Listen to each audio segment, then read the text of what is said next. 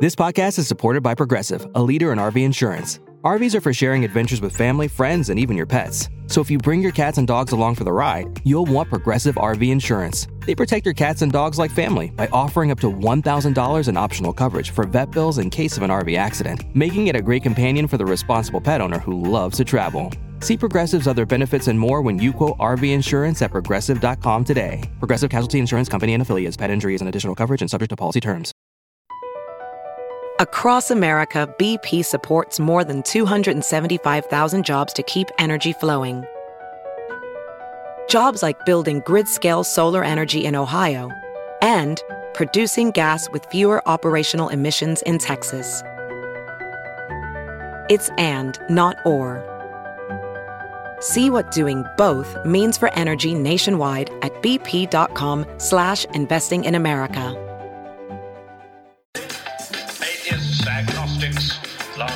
Long-haired short-haired weirdos, vandals, hooligans. The government, hug the government, love the government, hug the government, love the government, hug the Welcome to the Politics Guys, a place for bipartisan, rational, and civil debate on American politics and policy.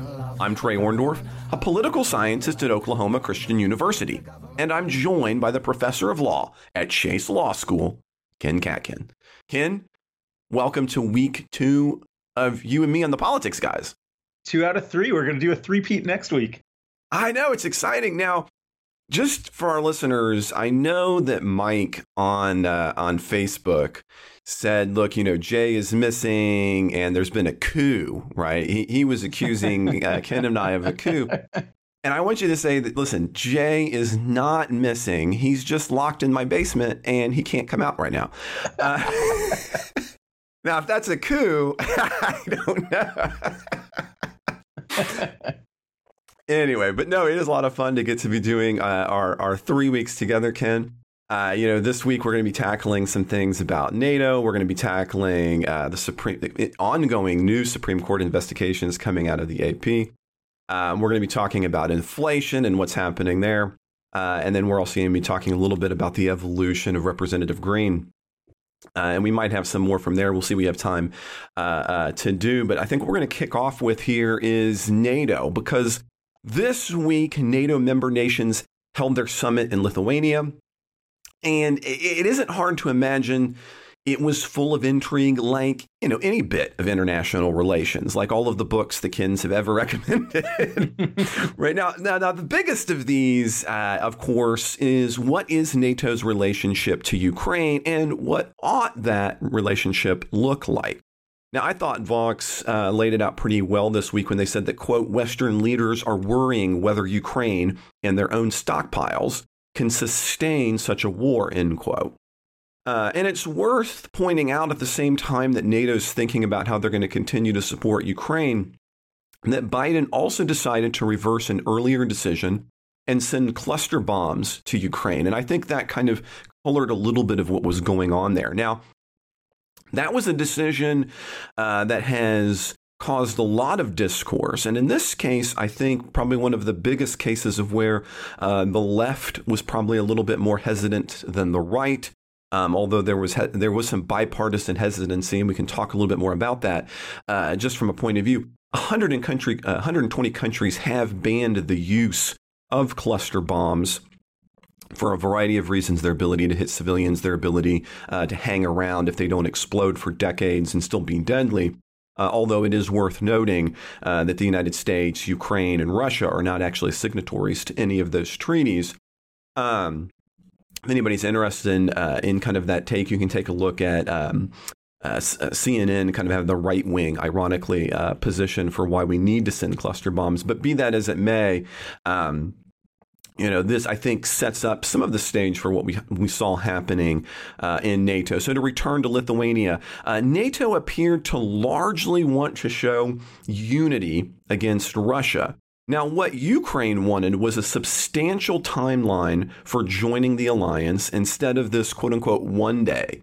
Now, the United States was clear it was not interested in a faster timeline because it does not want to be directly involved in the conflict. Now, the final report from NATO that we got this week was Ukraine can, can join when, quote, conditions are met, end quote. But the document itself does not spell out or list what those conditions are. Now, I would say, as political scientists, I think you know this is kind of clearly unclear language. Uh, you can join, maybe, if you win the war against Russia and a sufficient time after winning, there remains peace. I mean, that, that clearly is what NATO is talking about here, although they don't want to put it quite in those terms.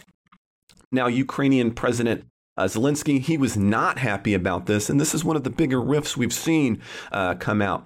As numerous outlets have put it, his tone was, quote, sharp, uh, and he called it, quote, unprecedented and absurd, end quote, that no time frame was set for NATO membership. So again, the takeaway is clear.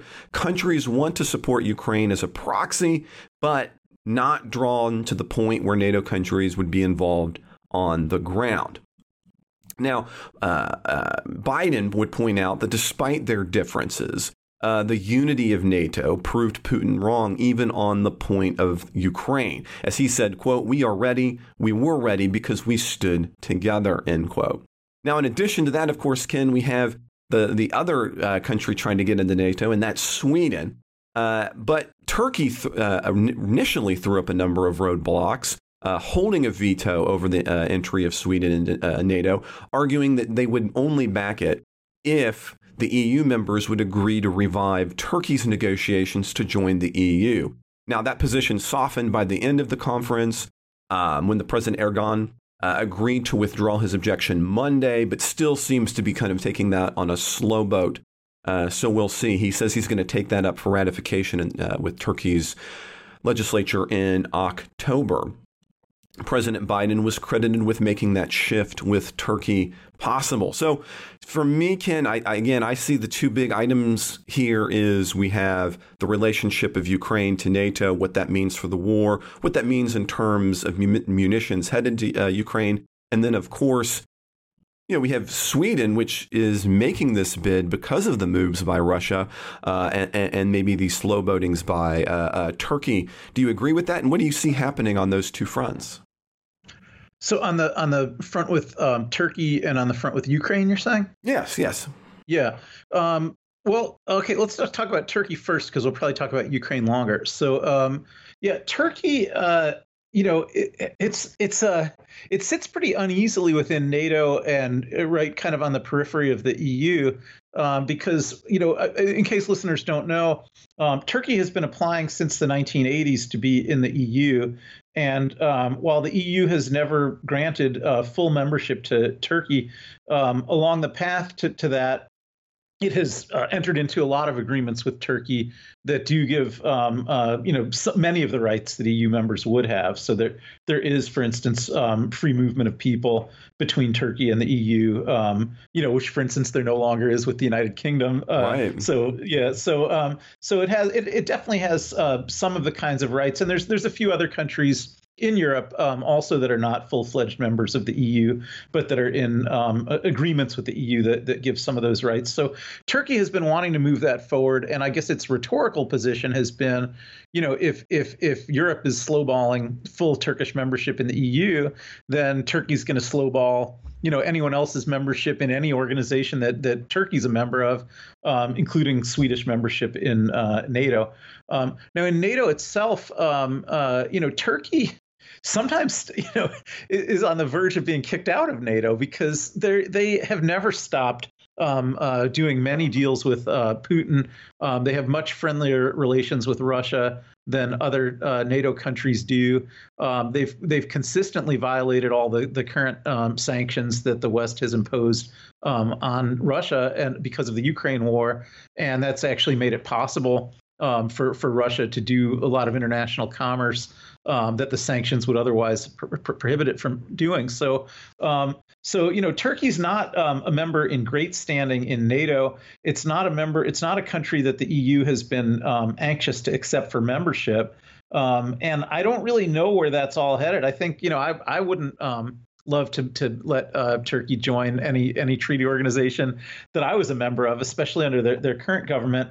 But on the other hand, there's you know there's strategic reasons to include them in things. I mean, in NATO, it's probably better to have them as a um, unreliable ally um, than as just you know an adversary. Yeah. Um, and uh, um, and in the in the EU, um, you know, it, it, the the more economic integration and movement of people there is in Europe, you know, I guess the hope is that that's going to be a salutary and beneficial um, influence on on Turkey and help help moderate Turkey. Um, so I guess those are the arguments for. Uh, well, and, more, and but, just to kind yeah. of put some of that more in perspective there, Ken, because you know you talk about you know Turkey. I mean, one of the things it sits kind of in that transitional position when you think of it as a political scientist, right? It's not a fully formed democracy. You know, Freedom House, for example, uh, consistently r- ranks them as not free. Uh, you know, they had authoritarian rule uh, through the 1950s. Um, you know, so their you know their civil and their political rights continue to to rank low. So they are that kind of difficult oddball out when it comes to you know those are not the kinds of scores you're seeing in your typical EU country, right? Yeah, it's it's not a modern Western democracy, No. and it has much more in common with Putin's Russia than with most of the um, its NATO allies, and that that's very problematic. But I guess there's the old adage, you know, maybe you want to, you know, uh, keep your friends close and keep your enemies closer, right? And uh, you know, Turkey, you know, maybe it's better for the for the West to keep Turkey in the Western fold, um, even though it doesn't really operate like a Western country. Well, and of course, there is, and again, this is not a perfect correlation, but one that is a possibility theory is to suggest that as you have more uh, economic and political ties, you tend to see authoritarian and non free countries or transitional countries move more towards uh, uh, democratic and freedom often. Now, again, that's not a perfect correlation. That's something that you know scholars still explore, but there is evidence to suggest that that is one way, right? So if you isolate a country, they're more likely to to kind of reinforce authoritarian uh, impulses. Whereas if you can take those transitional countries and have certain kinds of connections with them, uh, you do increase uh, possibly the likelihood of them um, moving more free. Yeah, I mean, I think that's why the EU has moved in the direction of integrating Turkey, even though they've never granted uh, Turkey full membership. It's precisely for that hope. And I think that hope is generally true. I think it generally bears out, um, but not always. You know, there, there's counterexamples, and I think Hungary's been another counterexample. And one could say that Russia itself is a counterexample because, you know, the, the West moved a lot closer to it um, during the Yeltsin years. And then, you know, that didn't keep it moving in a good direction. We got the Putin years after that. Yeah. Well, I would say, and this is kind of off topic, then when you get back to Ukraine, I actually have kind of a unique theory on Russia. It's not, excuse me, I subscribe to a theory that I don't think gets enough uh, airtime on Russia. I don't want to make it sound like I'm the one who came up with this uh, unilaterally. you know, I have things I've come up. This is not one of them. Uh, but I think part of the problem with Russia uh, was not that connection, but so much as it was almost what you might call the original sin of its transition uh, from authoritarian communist rule. Uh, because effectively, what you have happen is not real uh, divestment of assets by the uh, government, but instead you have the same individuals who happen to be you know, Communist Party members, then controlling those in the so-called free market. So there's a whole suggestion that that really was more of a uh, uh, a unique case. But you're right. It, I mean, uh, theoretically, if it's going to work, it should have worked there. But but let's get back over there uh, to this issue of Ukraine and its membership in NATO, because I think you're right. We're going to need to spend more time talking about that. Yeah, um, it's it's uh, you know I think you you you know you've summarized everything really well. Uh, you know, there's a lot of reasons to want Ukraine to be in NATO, and there's also a lot of reasons that you don't want a country joining NATO that's already fighting a hot war, right? Um, because because that that commits um, every member country uh, to being um, combatants in that hot war, and you know that that basically commits the U.S. to having a declared war against uh, Russia um, for the first time in history, right? We had the Cold War for a long time and we had a lot of proxy wars, but there were reasons that they didn't want the Cold War to turn into a hot war. I mean, it could, typically there are books written a, about this. yes, yes. And, you know, the, I mean, literally the fate of the earth would be at stake there. You know, you're talking about uh, countries that um, uh, have the have the capability of ending life on earth if they get in a, a hot war with each other. So, um, I, I think both your summary was good and I think the underlying policy is good. I mean, I think what the NATO is signaling, um, you know, they did a couple things that are, um, I think, very positive for Ukraine. You know, just sort of um, both rhetorically and, and and functionally. Rhetorically, it's the first time ever that there's a unanimous vote of all NATO members saying that um, Ukraine does belong in NATO, and it's just a question of when time and circumstances allow. Um, but but in principle, they, they should be a NATO member, and they will be a NATO member. You know that is something that there's never been unanimity about before until until this week. Um, and and the, the, other thing is that uh, as a functional or practical matter, um, there is a process for joining NATO, and it involves a you know generally um, uh, something called a membership action program or MAP, um, where a, a, list of um, benchmarks and timelines are laid out and the, the, applicant country has to um, comply with these benchmarks and timelines before they can get membership.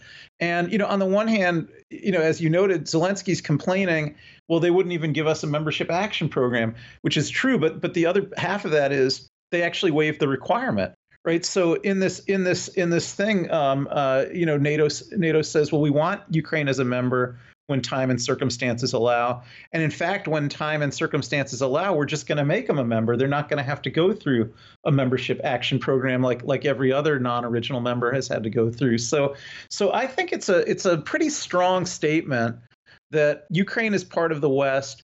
That, that, that the West isn't going to, um, you know, be drawn into a, a, a hot war that could become a nuclear war between the U.S. and, and Russia right now, but that um, we're going to keep uh, the whole West, the unified West, is going to keep supplying quite a lot of military aid as we have been this whole time, and that we expect that uh, Ukraine is going to see its way through this conflict. Yeah, so so uh, NATO is uh, expanding now. Uh, Finland joined, Sweden just joined, Ukraine will be joining, and these are all countries that are actually physically on the border with Russia, um, as, is Turkey. And so, you know, that's really speaking to a, a world where something like a future um, invasion of, of Ukraine, you know, isn't isn't going to be possible because Russia is not going to attack any member any NATO member country, and and and there's starting to be a ring around uh, Russia of, uh, of of NATO member countries. Yeah, you know, this is something that I have pondered I think it's unlikely. I mean, you say they're like they're not going to uh, invade a NATO country, and, and, I would say I 85% agree with you. but I can't help but wonder, especially as we see some of the internal. You know, we covered um, last week some of the internal politics happening in Russia. I can imagine a cornered Putin doing some pretty dangerous things. And so I, can't help but have like 10 or 15% of myself that thinks I could see the man blowing things up. But I'm curious, I mean, I mean, do you do you have that? Are you kind of that 80, 90, 10, 15% like I am? Or are you more confident that, look, Putin's not going to do that? Yeah, I'm even more confident. And the reason for that is um, let's suppose I agree with your number of 80%. There's 80% chance that Putin would be um, uh, d- d- d- dissuaded or disincentivized yes, yeah. to invade, but there's still a 20% chance that he wouldn't care and he would do it. Well, I think even if I accept that number as an accurate number, um, I don't think he could pull it off because you know he's got his own. people think of him as a dictator but he he's got to keep the military uh, on his side. He's got his own version of the Pentagon to deal with, and I think there's a you know th- there's there's cooler heads over there and they're, they're not going to um, launch a suicide mission like that. There's some kind of uh, process. You know, I mean, he obviously controls his parliament a lot more than our U.S. presidents control our Congress. But there's even a certain point. The understatement a, of the world says yeah, every yeah, Biden yeah. official right now. But continue, continue. Yeah. But, but I'm saying even with the extent that um, you know he largely can choose who's in the parliament and and that you know he largely tells them how to vote. You know, I think there's there's limits to that, and you know, starting with going to be a nuclear war against NATO. That's going to be a, a suicide mission for sure. You know, I, I, I think he's not going to be able to get it done, even if he decides that's what he wants to do. Yeah. Now, I think something else here, and this might come off as unusual, but I think it's important.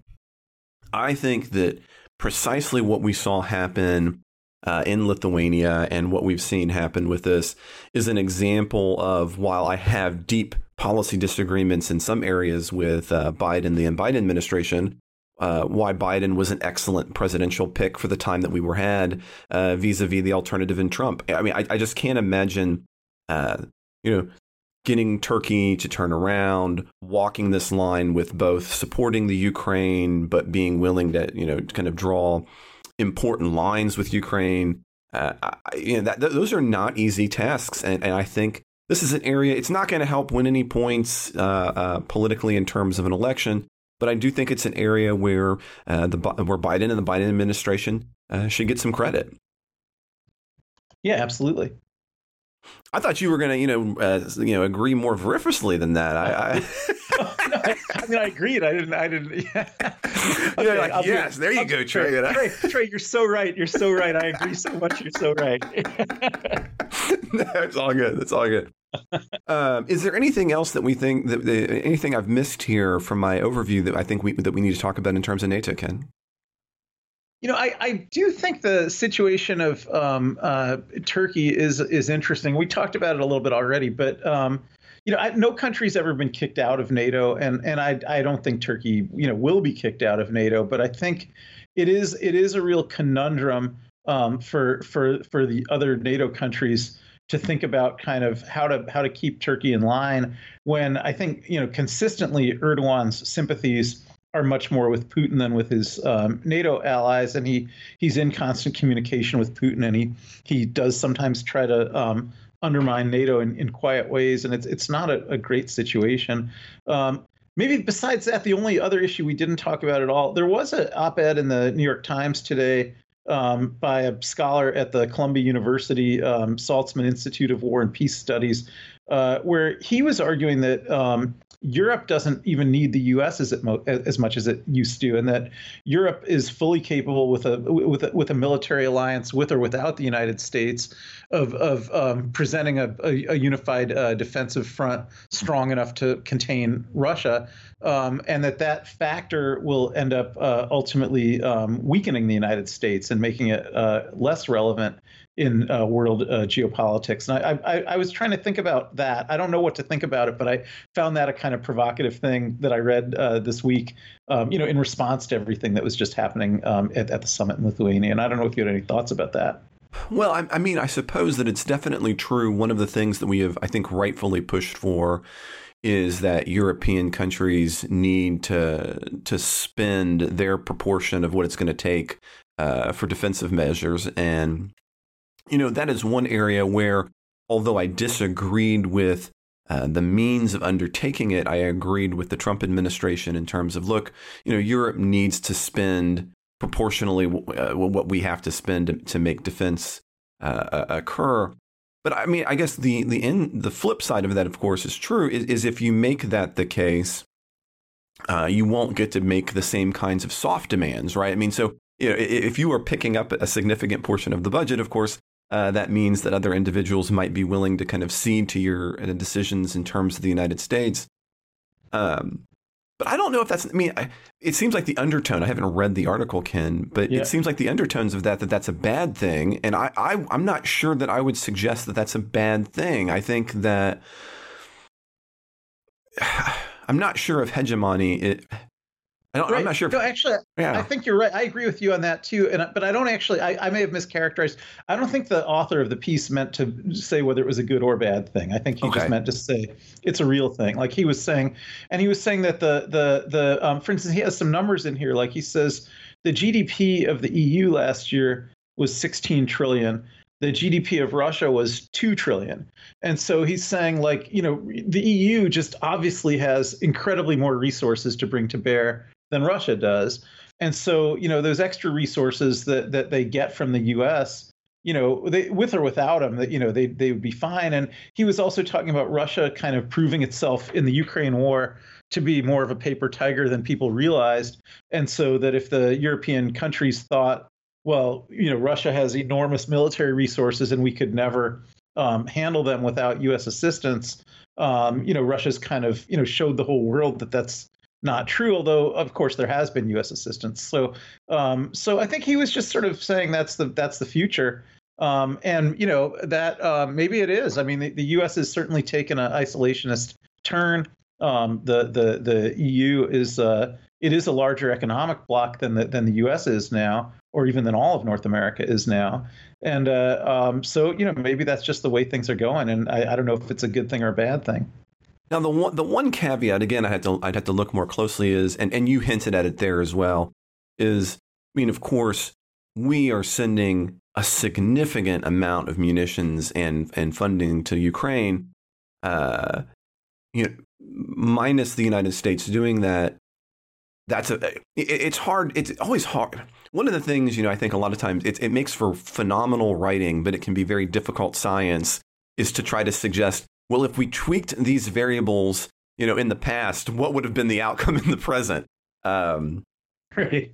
but yeah, I, I think that would be one area where, uh, you know, the United States was obviously the lead on that front and was the coordinator for making that happen to the Ukraine. Uh, again, I don't know what would have happened without the United States taking that position, um, but I can certainly imagine scenarios in which um, there was not as much munitions, types of munitions, or funding for Ukraine, minus the United States taking a leadership role on that front, uh, to play maybe a kind of a devil's advocate a little bit there. Yeah, I agree with that. And actually, I think that's also true about the soft power aspects of the United States, that uh, particularly countries like Germany, which really, you know, were buying most of their energy resources from Russia and really had to sacrifice a lot more to impose um, sanctions against Russia. Uh, I think it was, you know, that might not have happened if the U.S. hadn't kind of put all that pressure on them, and that that depends, you know, on the U.S.'s ability to put pressure on on, on other countries. Yeah, this is true. This is true. Well, Ken, any last thoughts there on that? No, oh, I'm glad we got to talk about an international story to start the show. Well, and we lead it off, right? You know, there Yeah. we go. We're always doing the international thing. So I think what we're going to need to do, if I'm uh, uh, seeing this right, is, is let's move forward to the AP's uh, investigation of the Supreme Court, and we're going to kind of ta handle two parts of this because we kind of have two major Supreme major Supreme Court stories coming out. So we'll start with uh, the APs, which apparently, if you take a look at uh, what they've been filing, is predates what ProPublica was doing. Uh, they've been working on in-depth investigation concerning the Supreme Court using hundreds of public information requests around the country, especially as it relates to libraries, other public universities, and things of that nature. And what they were doing, what they were trying to get a, a handle on, was to take a look at, at Supreme Court justices who are making money in other ways and how they use their staff to make those efforts happen. That that kind of was the focus uh, uh, primarily. And what the AP found, what was kind of making waves this past week, was that Sotomayor's staff had urged colleges, libraries, and others who were hosting book book events to buy significant quantities of her books. Now, this is something we talked about. You know, first the two of us had uh, Ken. We talked about Justice Thomas, and then and again then with uh, Jay and myself when we took on uh, uh, Alito is to remember that there are no particular ethics rules. So while there are ethic ru- rules that bar members of Congress and the executive branch from quote using government resources, including staff, for personal financial gain, end quote, those rules don't necessarily sup- uh, uh, apply to the Supreme Court. Be that as it may, uh, what the AP found is that Sotomayor has made some 3.7 million, by far the most of any uh, Supreme Court member, uh, since she joined the court in 2009, and that her taxpayer-funded court staff is what made many of her ventures possible, far exceeding what they saw from other members of the High Court. Now, some of the more troubling interactions, according to the AP, uh, were those where there seemed to be some difficulties over the requiring of book purchases uh, to meet with Sotomayor because theoretically you're not supposed to have a book requirement to have these uh, public officials. Now, what's interesting is, is in terms of the Supreme Court, Supreme Court members have an annual salary of $285,400 a year. Uh, they can go over that by 30,000 for other things, but the one exception is in fact book sales. Book sales are not included in that. Uh, uh, as the AP, uh, AP has put it, though, when it comes to what they have seen, quote, none of the justices has forcefully leveraged public uh, um, sponsored travel to boost book sales, as has Sotomayor, according to her emails and other records received, end quote.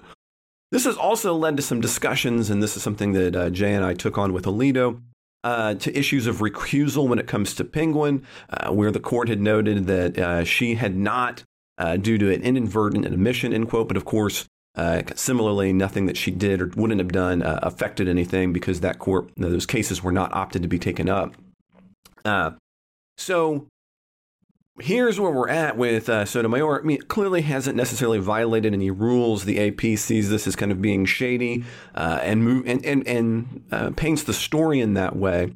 Uh, both Democrats and Republicans have kind of come out against this, and it seems to me, I'm curious about you, Ken. You know, for me personally, I gave Justice Thomas a lot of. I thought, well, I had a lot of leeway for him, and and and clearly uh, you know, when, what we had talked about, he had violated um, uh, those rules. I think it's pretty straightforwardly. Uh, I, then again, with, with Alito, I didn't see that. And then here with Sotomayor, I, I see kind of a sleaze move that's not necessarily uh, uh, illegal. But what I think this might do, since we now see it crossing ideological divides, this might give there being enough bipartisan support to rethink having some ethics rules that do, in fact, apply to the Supreme Court in a more meaningful way. Um, what do you think about that, Ken? No, my, my prediction will be 180 degrees the opposite. Um, this uh, kind of scurrilous reporting on Justice Sotomayor, who did not do anything wrong, um, is going to make a, a, complete bipartisan consensus within the Supreme Court that they shouldn't have any ethics rules on the Supreme Court. That the the very reason that they never wanted to have ethics rules apply to themselves is because they thought that that would be a a basis for unfair partisan attacks against them. And now they will all think that. So they will never impose any um, uh, ethics rules on themselves. And uh, Congress won't do it either because Congress is too dysfunctional. Um, but, you know, Justice Sotomayor, the, the things that people are complaining about here um, you know, for one thing, they they don't violate any rules because for the the Supreme Court doesn't have ethical rules that apply to it. The ethical rules that apply to other federal judges and not even to the Supreme Court, as, as you explained, um, uh, actually permit them to earn um, relatively unlimited uh, royalties on books so long as they sell the actual books. Um, and the disclosure rules, which sometimes do apply under the Ethics in Government Act, and which Justice Thomas, you know, consistently violated for decades. Um, uh, J- Justice Sotomayor reported all of this royalty income. It's all public disclosure. So she disclosed it all. Nothing's been concealed. Every one of her public appearances was public.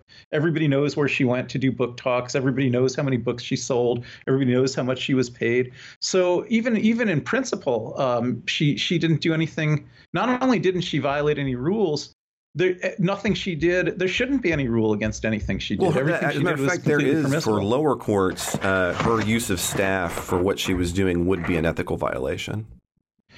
Okay, but that um, yeah, that's such a minor that's such a minor thing. I mean, it shouldn't be an ethical violation.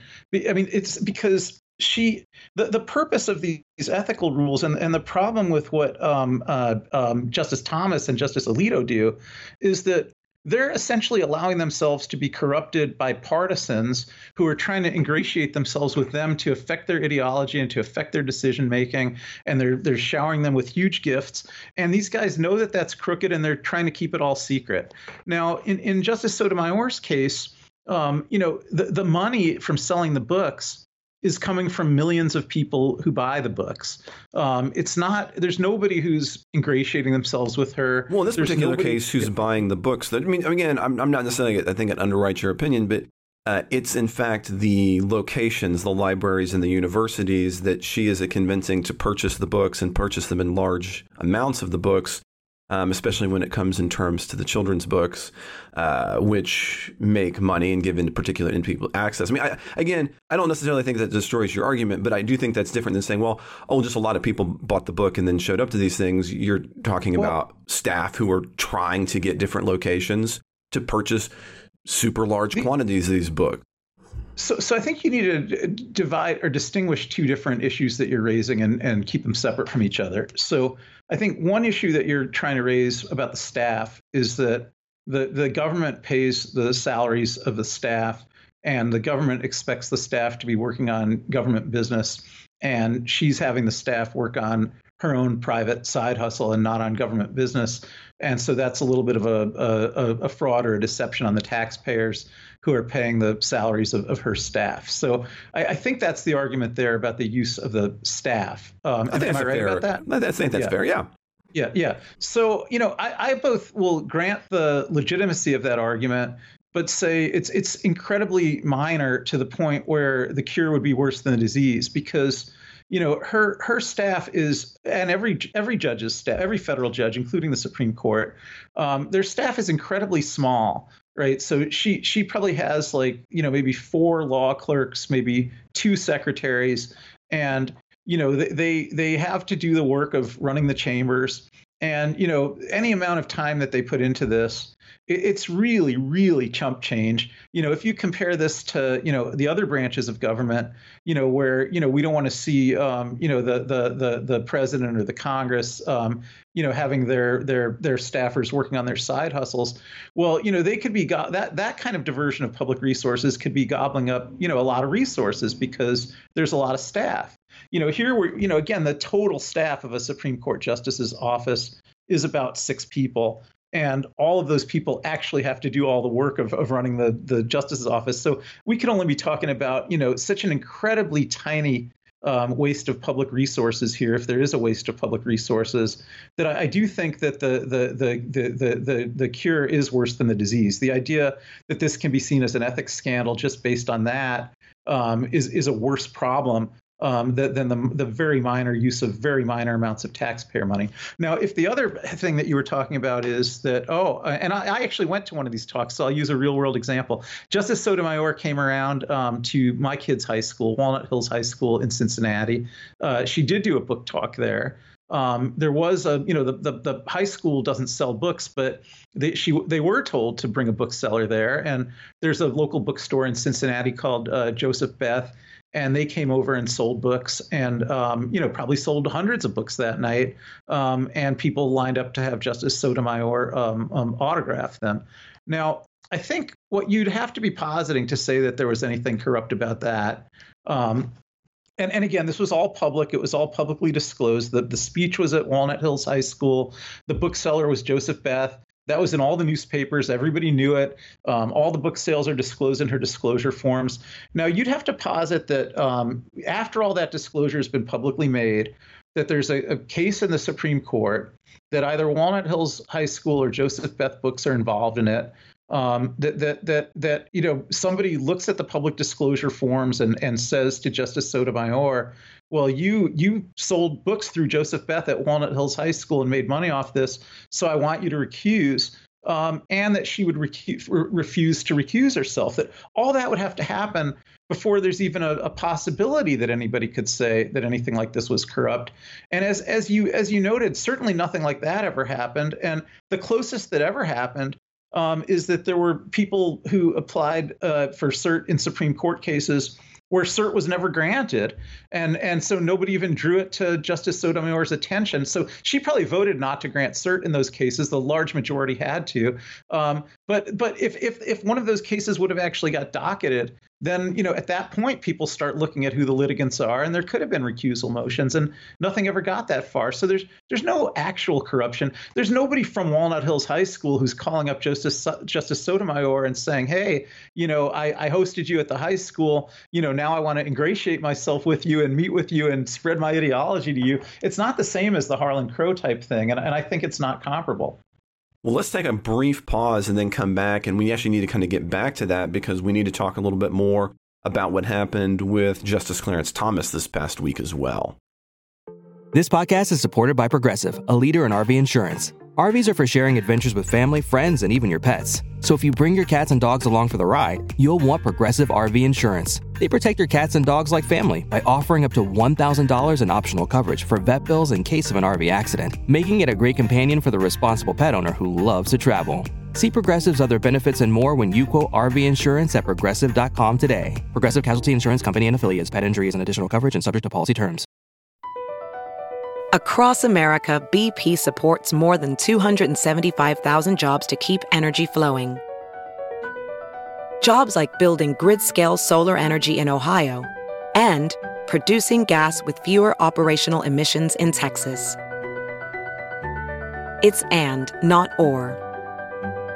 See what doing both means for energy nationwide at bp.com slash investing in America.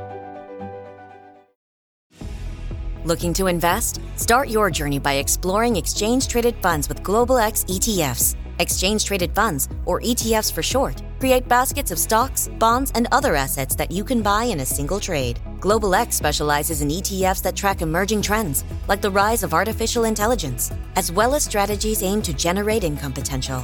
Visit globalxetfs.com to discover how you can get started. So, Ken, I mean, we had the AP investigation, but then we also have coming out of this additional revelations from Justice Thomas. Now, again, the two of us, we'd already taken this up uh, in terms of uh, his relationship with Crow and and clearly some um, problematic relationships. And on that front, I think we agreed. Uh, this week, what ended up coming out was is that Thomas's uh, uh, clerk had received uh, money through Venmo. Now, okay, for anybody who doesn't know, uh, like Ken, what Venmo, I'm just teasing Ken.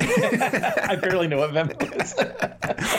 Venmo is a, uh, a way to electronically send money to uh, each other. Now, what makes Venmo unique and weird, and I'll never forget the first time I actually uh, I grabbed it uh, because students they were talking about it. I'm always trying to keep up with these things is imagine if you actually included like a 128 characters to explain what you were paying and then that was public. So in other words, anybody on Venmo can just look through and be like, "Oh, look, you know, some Trey Orndorff sent 40 bucks to Ken, uh, you know, and then I can write whatever I want to go along with that." Um, and so, as a matter of fact, the only Venmo that I've ever done was I did one once uh, to a buddy of mine, uh, and I put down for inappropriate reasons, right? Like I, I wrote something, I, I won't say exactly what I put, just because I knew it'd be public. I thought it'd be funny. Um, I, I, had to, I should probably rethink that. Uh, but um, because I thought it was dumb, right? The whole idea of okay, who you know, I, I, can't understand any circumstance and when I want to give money to somebody and then make it public. But anyway, that's what that is what Venmo is, um, which makes it different from things like Apple Pay, Google Pay, uh, or probably the most uh, popular of these, which is PayPal. Uh, but uh, okay, bring it back to uh, Justice Thomas. Uh, what ended up happening was a number of former clerks sent an undisclosed amount of money to the current clerk, which all has again in those little tags you can write what you want to different things uh, which relate to a Christmas party or to uh, Thomas's Christmas party. Uh, or abbreviations that seem to indicate Thomas uh, and his Christmas party. Now, of course, we don't know the details or the amounts, uh, and as soon as the AP uh, made contact with the clerk, uh, the Venmo was made private, which is a step that you can take, although that is a, a multi step process.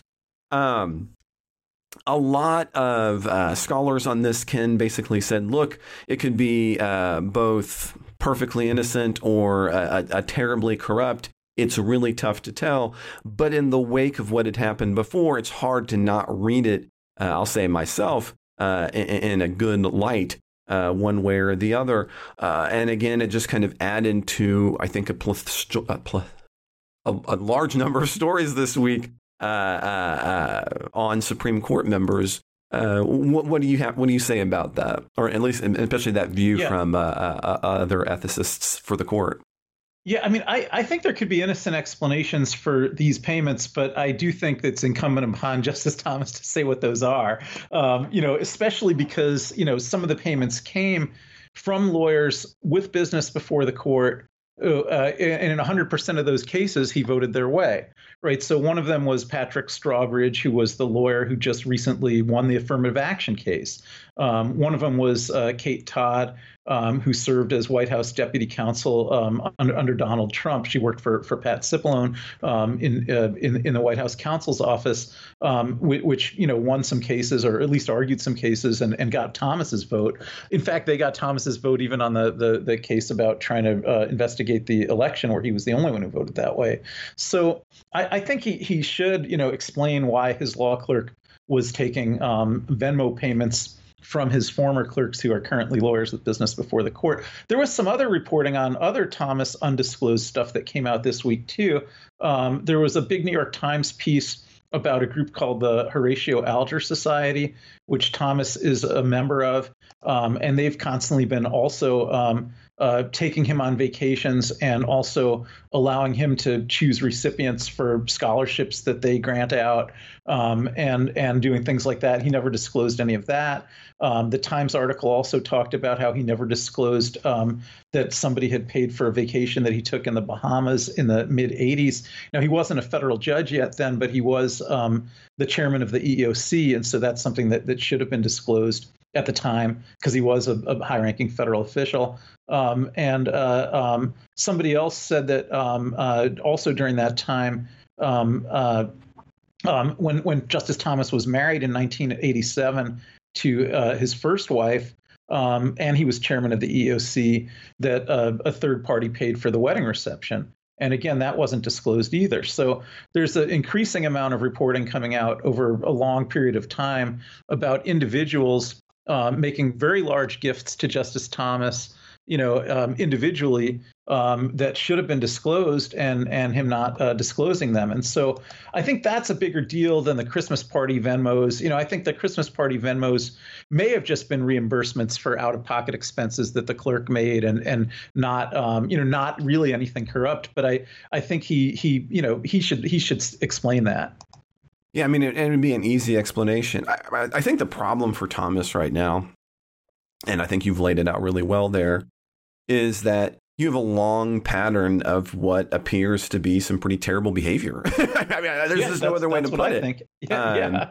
And and again, this guy, you know, I I- I came to you know when when this first came out with ProPublica, I was a little skeptical, but I mean the evidence is clear, and, and in a way where I didn't. You know, uh, and again, we, we don't want to rehash everything, but in a way that I didn't see the evidence being clear for Alito, uh, I see this being clear for Thomas. He, he clearly uh, is, especially with the crow, you know, with his house, with his mom, with his, you know. I mean, Yeah. I mean, I, I don't know what else. I mean, there doesn't even appear to be a plausible possibility for what that story is. Well, he he Uh, wants to be he wants to like you know be sort of a kept man who's subsidized by his billionaire friends, and they get a lot of access to him because of that, and they and they ingratiate themselves with him, and they inculcate him with their worldview and d- d- d- dis- dispose him towards their their Well, causes. I think both- I, yeah. I think in all honesty, I think that I, I don't think they've changed him any, but I think that him being who he is has allowed him to be in these positions, and and they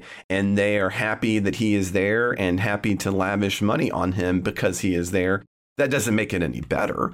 Um, uh, but yeah, I, I, but anyway, but I, I think what we should probably move on to now, Ken, um, is in the inflation data from this week. Um, so inflation has finally, finally showed some signs of abating. Now, this is one which I think w- w- that I was spot on about. Right? I don't often say this about the show, but I'm gonna say I was spot on about this. You know, forever, uh, the message was it's going to be a few months. It's going to be a few months, and I consistently argued that that was not going to be the case. That it was going to be uh, uh, well over a year. Uh, here we are in 2023. Here we are in uh, uh, July, taking a look at June data. Uh, and then the answer is we're just now seeing inflation going now. That doesn't mean that damage hasn't been done, right? I mean, uh, as uh, NBC has shown, you know, the normal grocery bill is 40% higher than it was uh, today than it was at the outset of uh, the inflation, inflationary uh, pressures. Now, inflation is cooling, but we're going to need to see time where that ends and what that looks like. Uh, right now, food is still at a 4.7% increase. Overall inflation, however, and that's what has really been a positive sign, has dipped to 3%. Overall inflation hit its peak at 9%. Uh, and and and then and that has come slowly down um, from there. If you take a look at this past month in June, uh, if you exclude fuel and uh, food costs, inflation ticks just a little bit higher, ironically at 4.8 percent. Now, Biden is hoping that this, especially if it continues, will, in his words, quote, show Bidenomics in action, end quote. Now, I have to say, and I'm curious you think about this in a minute, Ken. I, I still think that's the, the dumbest name of all time, uh, and, and whoever advised that should just be hit with a stick. Um, now, here's where I think the news gets a lot of this wrong. One of the big things this week was like, but look, people aren't rightfully uh, indicating how much better they feel. And of course, the answer is obvious. And whether you know you're on the left or the right, it should be pretty straightforward. Economics is a lagged indicator, so nobody is going to be al- already polling differently as a result of June inflation numbers, right? That's not right. how this works.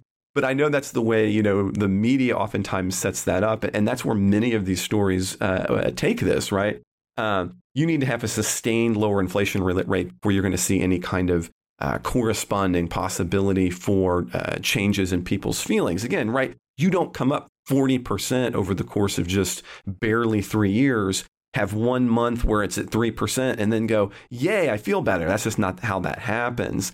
Um, and so that's why I think a lot of outlets this past week are still a little bit confused. You know, many of them like, yeah, but you know, Biden's approval ratings only 33%, and only 24% uh, say that what he's doing on the economy is, is doing a good job. And the answer is, well, whatever you think about whether he's a part of that or not, it's just too quick to see that happen. It's going to take a sustained moment.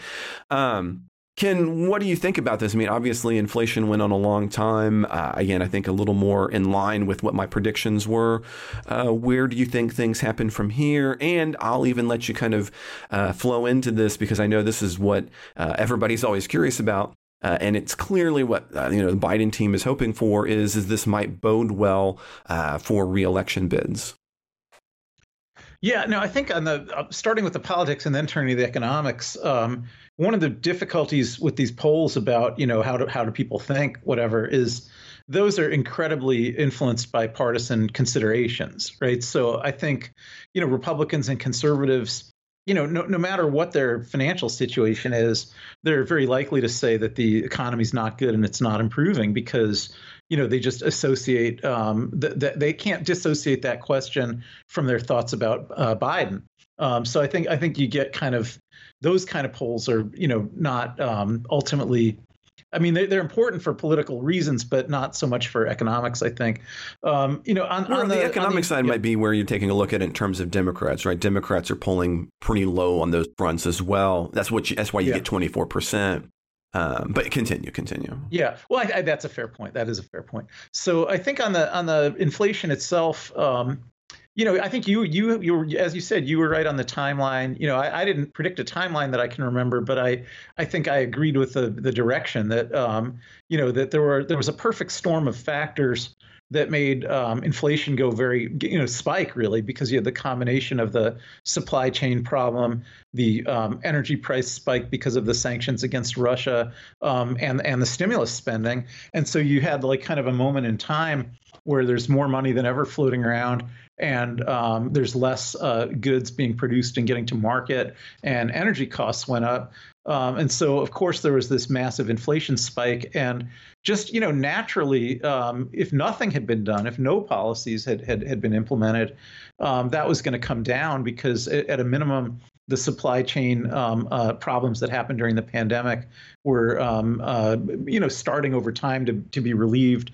You know, the further we get from uh, the disruptions of the pandemic, um, and uh, you know, and, and things like that. But but I also think that the the Biden administration did everything extremely capably. You know, a lot of people were calling for them to panic a lot more than they did, and they they they kept a steady hand and they they kept raising interest rates. They kept announcing ahead of time you know and this is the fed too not just the administration but um, but i think they were in communication with the administration but they kept announcing ahead of time inflation's still too high. We're still going to raise the uh, interest rates by another quarter percent or half percent. We're going to keep doing that. We're going to keep doing that. They kept doing it. Um, and eventually it had the effect of, of cooling off demand some um, without actually, um, you know, uh, causing any kind of recessionary impact. So um, employment stayed just as full as it's been, um, even as um, uh, inflation came down. Inflation has been coming down, you know, for at least six or nine months now. So, you know, it finally reached a, an, an end line, a finish line, where people would say, "Good, they got it pretty much all the way back down." But this is something that's been, you know, completely evident for for the past nine months that every every quarter inflation's been coming down compared to the previous quarter. And so it, it got all the way down.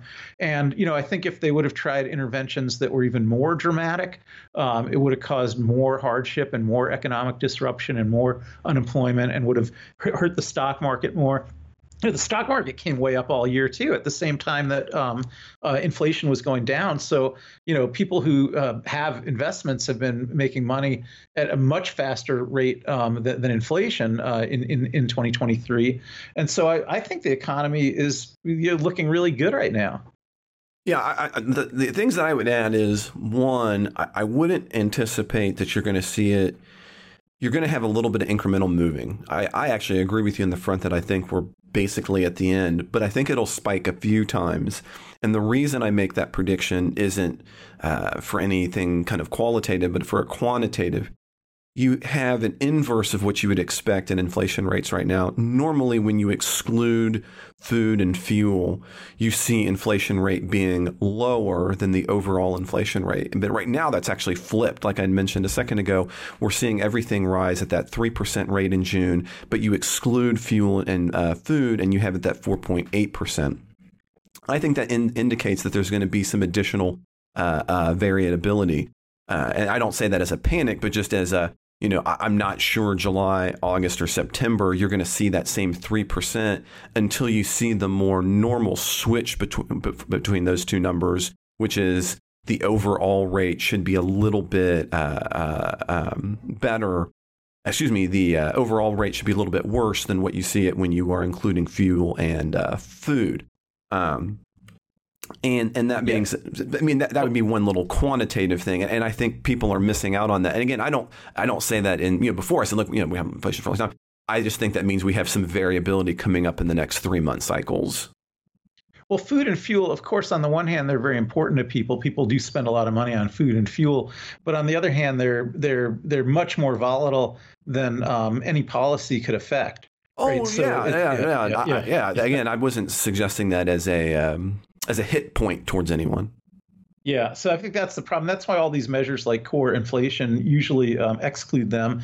But even there, um, you know, food I think is going to be a problem. You know, a kind of chronic problem because climate change is affecting food production, and uh, that's just something that you know people are going to you know be dealing with more and more. Fuel, I do think you know it, it will come down, it'll go up and come down. the The war in uh, Ukraine is going to end at some point, and um, those markets are going to get a lot more supply. And also, the this country is doing an incredible job towards uh, moving towards renewables, and and that is going to bring prices down as well. But in the in the short run, you know, of course, there's going to be a lot of volatility. Now, the other thing to kind of get to that longer term, the political question that I know we both want to hit at as well. I actually I don't often find my myself saying this, but I think the Atlantic this past week had really an excellent point of view when it came to why uh, lower levels of inflation is not immediately going to be a win uh, for Biden. Uh, and that's not because necessarily anything is terrible inflation, but the corresponding numbers of people's purchasing power have lowered. And while uh, jobs have remained high, which is a positive thing, uh, what they can buy with those jobs, in other words, uh, increase in wages has not kept up with inflation. I mean, I, this is I can tell you for sure. I have lost a ton of money this way personally, uh, and for those around me.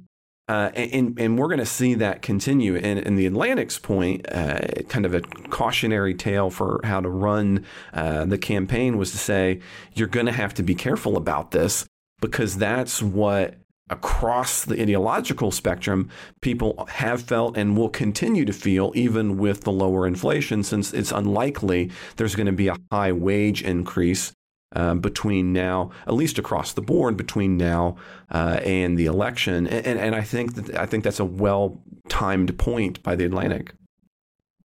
It's a really interesting thing. Um, I, I, my my sense is that um, low wage jobs the the wages have gone gone up a lot, but not um, not maybe not enough for people. But you know, m- most of the minimum wages around the country are still in the you know in the single digits. They're below ten dollars an hour, as is the federal minimum wage. And I don't think there's too many jobs left that pay less than twelve dollars an hour. And many in many places, the the de facto minimum is fifteen. So I, I think I think there have been some increases at the very low end, but but 15 may not be enough for people to live on either. And I certainly do see the point that a lot of people who are in uh, middle class jobs or upper middle class jobs have seen a lot of wage, wage stagnation. You and I certainly both have in, yeah. in academia. Yeah, yeah I can um, say for yeah. fa- I mean, because again, this is something that I advocate for. You know, here at OC, uh, in in a real way, we've effectively had somewhere in the realm of a twenty three and a half percent pay cut uh, as a result of uh, of um,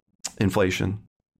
Yeah, I mean, I think similar at NKU. We we haven't had too many raises in the past decade, although they tend to still, you know, they don't hire as many people as they used to, but they at NKU they tend to start entry level people at current market wages. So a lot of people who are just starting uh, as assistant professors will get paid more than people that have been working there for a long time um, because the the public sees what the entry level salaries are. You know, the public doesn't see what the yeah. Yeah, I can't say the, uh, at least here in the private sector, I can't say that's been the case. Our entry level uh, uh, wages have remained relatively steady here. Um, which yeah. yeah, yeah. But anyway, that, that well, of course yeah. that is so, idiosyncratic, know, think, so know, we have to be are, careful about that. But we're we're, gripe, we're griping about our own uh, situations, but I think they are typical. Like I think a lot of people who are um, you know kind of experienced professionals who have been holding jobs for a while um, are not seeing raises that keep up with inflation.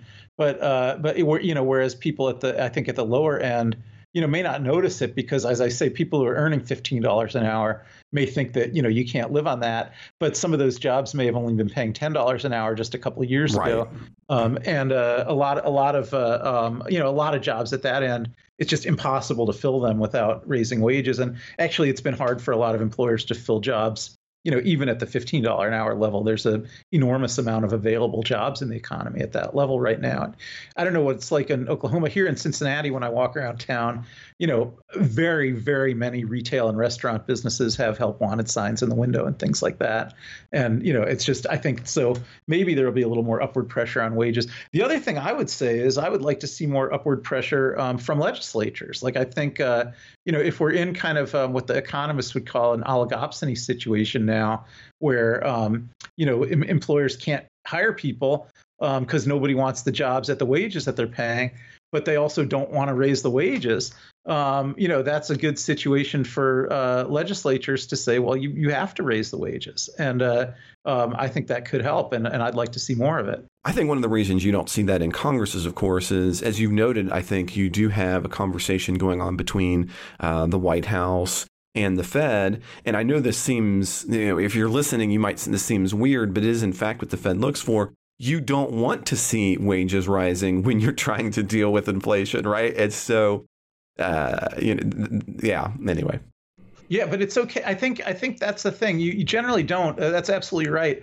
But we're we're in a situation now where the, the management of the economy has been skillful and inflation has already come down and employment is still full and there's still um, actually jobs going unfilled. So uh, if we were still in a period of inflation, I would agree 100% with what you just said. But I think we've kind of hit the turning point where inflation's come low enough, and the, and the bigger problem now is um, we, we need people to earn more, and we need um, you know we need we need maybe more jobs getting filled, and I think that um, you know could be prodded along without uh, causing any any significant inflation. Um, you know because we've already hit that inflection point now.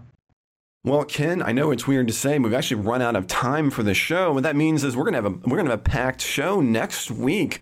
Uh, so you need to come back for the the third week in the Trey and Ken takeover of the politics guys. Three Pete. Exactly. uh, I promise you. I promise you that it, uh, shortly Ken will let Jay out of his basement, and you know Mike will get back, and they'll, they'll start doing their thing. You know, I made that joke about me having uh, Jay in the basement, but you know, it, as any good listener might know, is I don't have a basement. Um, so you know. but be that as it may, we're going to have to uh, call it that as being the end of the show for this week. And if you're not already a supporter of the politics guys, I really hope you'll consider becoming one because it's supporters that make the show happen. But it doesn't just make the show happen, it gives you all kinds of benefits as well like ad free versions of this show, but really importantly, what Ken and I have been working on now uh, for this year has been our midweek show project where we go through the Constitution. And we love to have you join as we finish up Article 3 and get into Article 4 of the Constitution uh, during this upcoming midweek show. So you get lots of benefits by being a supporter. So you don't just get the good feeling, you get that, of course, too, but you get these benefits as well. You can come along with uh, uh, myself and Ken and not only do you get to come along for our newest episode where we tackle the end of Article 3 and get into Article 4, you can actually go back and listen to all of the shows in order. And I really encourage you to do that because these are kind of not tied to the constraints of the news. They don't have a shelf life to them. Uh, I think they're useful all the time and kind of give you that broader context of politics and the Constitution. So, if you are interested in making that happen, uh, you want to get some of these benefits, then what you need to do is head to patreon.com slash politics guys. Again, that's patreon.com slash politics guys. Uh, and from there, you'll see all the different levels of support, what you're going to get for those levels of support, including, like I mentioned, the ad free version of this show, the ad free version of all of our shows, uh, the, the exclusive supporters midweek show. We're going through the Constitution. But there's other things too, like Discord. Uh, I have been actively on the, on Discord recently. You can see people get after me. It's a lot of fun. Um, you can see people agree but we kind of have these real time conversations in different channels. We'd love to have you there and, and have you taking part of those discussions. I, have learned a few things myself, um, but it's a real a lot of fun. And if you head to patreon.com slash politics guys, you'll see all of those different levels of support and you can see what level of support you'd like to be, up to and including all the way to being an executive producer of the Politics Guys. If you'd like to support us on Venmo, uh, we're on we're at Politics Guys, and again, just remember uh, those are uh, public. You can also support the show through PayPal. All of those different support uh, support links are available in the show notes. Just scroll down on your phone or your tablet, and you'll see them right there. Or if you'd like to head on a web browser, you can go to politicsguys.com slash support. Again, that's politicsguys.com slash support, or just scroll down and show more for all of those show notes. If you'd like to get our midweek show, but you're just not in a position to financially support the podcast right now, that's not a problem at all. Just send me an uh, send an email out to Mike at politicsguys.com and we'll get you set up. As a matter of fact, I'll be sending out uh, those links a little bit later today, uh, and we'll get you set up. So whether you're a supporter or not, we would really appreciate it if you could subscribe, rate, review of, on the podcast app of your choice, sharing those with others is huge for us, and I would really encourage you to do that.